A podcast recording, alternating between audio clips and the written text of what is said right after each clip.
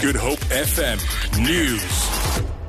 Good afternoon. The DA says it's highly suspicious that the break in at the office of the Chief Justice in Midrand, north of Johannesburg, occurred the day after the Constitutional Court handed down its judgment on the grants crisis. The judgment was highly critical of Minister of Social Development Bathabile Dlamini. 15 computers containing confidential information on South Africa's judges were stolen during yesterday's burglary.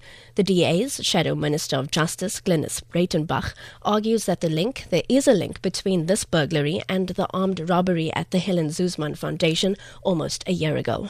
Uh, we view it as a clear effort to intimidate the uh, the judiciary. No normal thief wakes up in the morning and decides to break into the offices of the Chief Justice.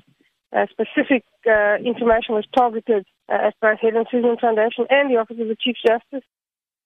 South Africans continued to react with shock to the death of veteran entertainer Joe Mafela in a car crash in Johannesburg last night. The 75 year old actor and musician had performed for over five decades.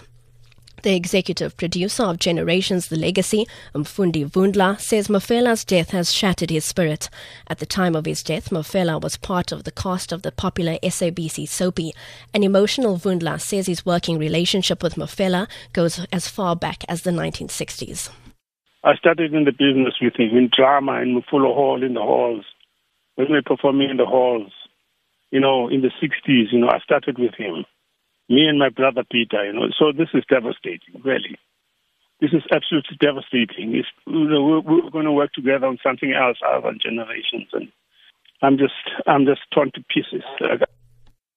The R44 between Pringle Bay and Rooi-Els has been closed to traffic due to a large vegetation fire in the area. Overstrand Fire Chief Lester Smith says strong winds are hampering firefighting efforts.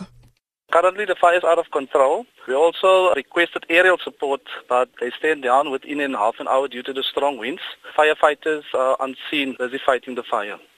And to end this bulletin, Five people have lost their lives in four separate incidents on Western Cape roads this weekend. Provincial Traffic Chief Kenny Africa says that two drivers died in a head on collision near Caledon. A 13 year old kid was knocked down by a motor vehicle then on the road between Struisbaai and Bredasdorp, a driver lost control over his vehicle and he also got killed in this uh, crash. There was a head-on collision between two light motor vehicles and both the drivers in this accident uh, died on the spot. Then there was also another accident on the N7 where the driver lost control over his vehicle and a passenger in this incident also lost his life. For Good Hope FM News, I'm Robin Frost.